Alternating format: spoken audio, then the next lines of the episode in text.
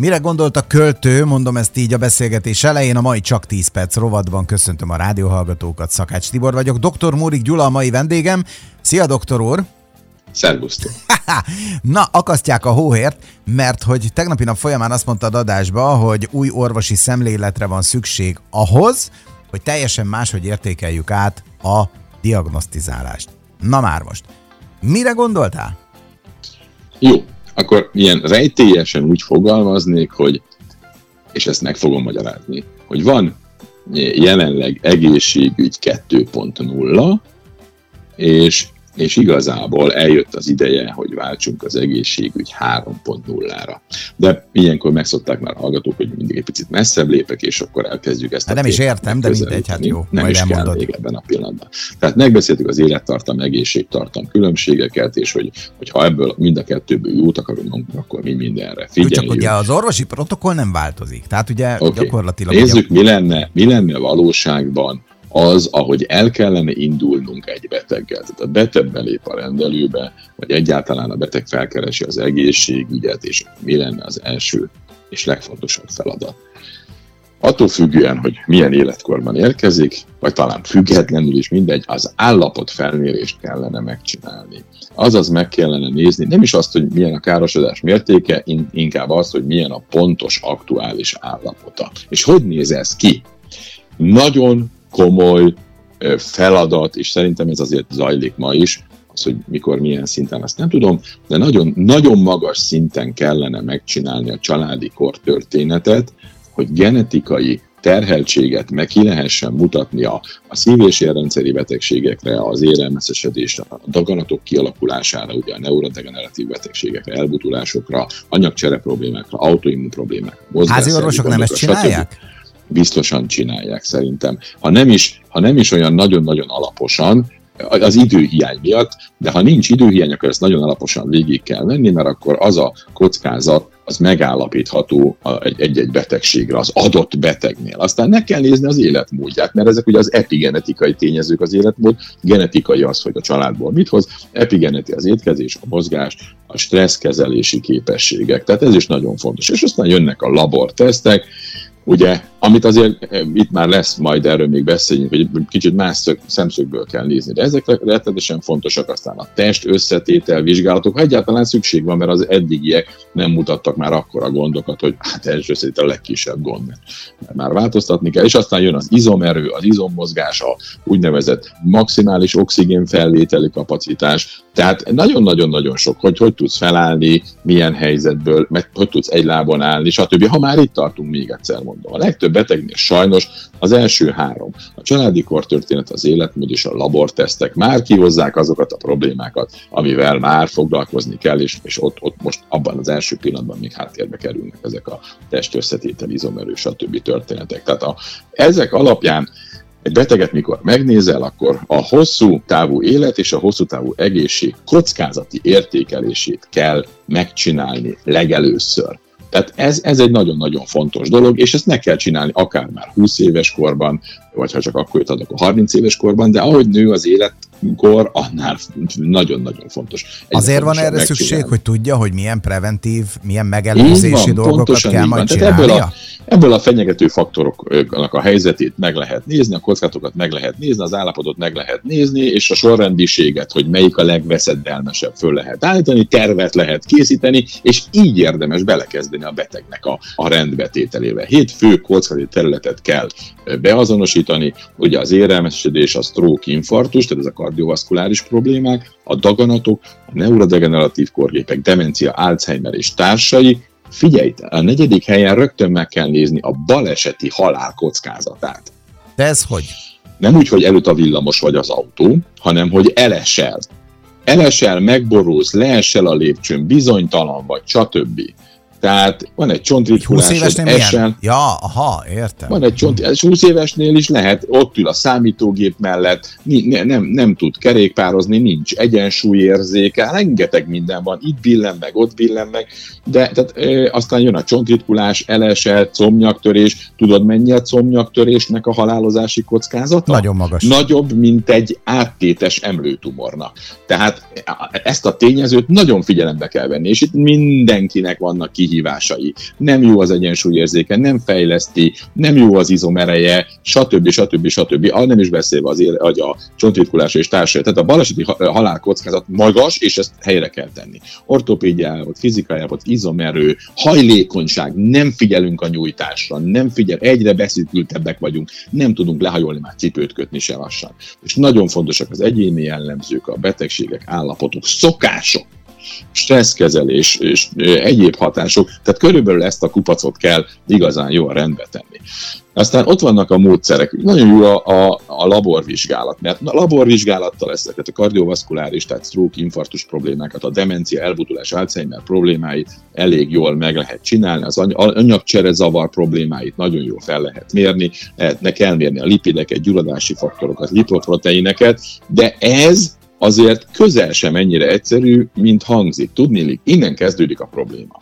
Tehát más orvosokkal ellentétben mi például teljesen mást nézünk, akár ugyanabban a paraméterben. Tehát mi más határértékek szerint hozzuk meg a döntéseinket. És a beteg nem érti, hogy e, mi nem érzi, hogy nem is érti, hogy a kezelő orvosa neki ezt nem mondta. Akkor kiben bízzon? Tehát nagyon-nagyon érdekes kérdéseket vesz. De miért van ez, hogy más, más limitekkel gondolkodsz? Mert más a cél. Mert más a cél. Más a megközelítés. Ugye az általános orvosi közeg, azaz a 2.0-ás egészségügy, és akkor most definiáljuk, a betegségeket kezeli, hiszen ez a feladata. Tehát betegség kezelése, ez az egészségügy 2.0.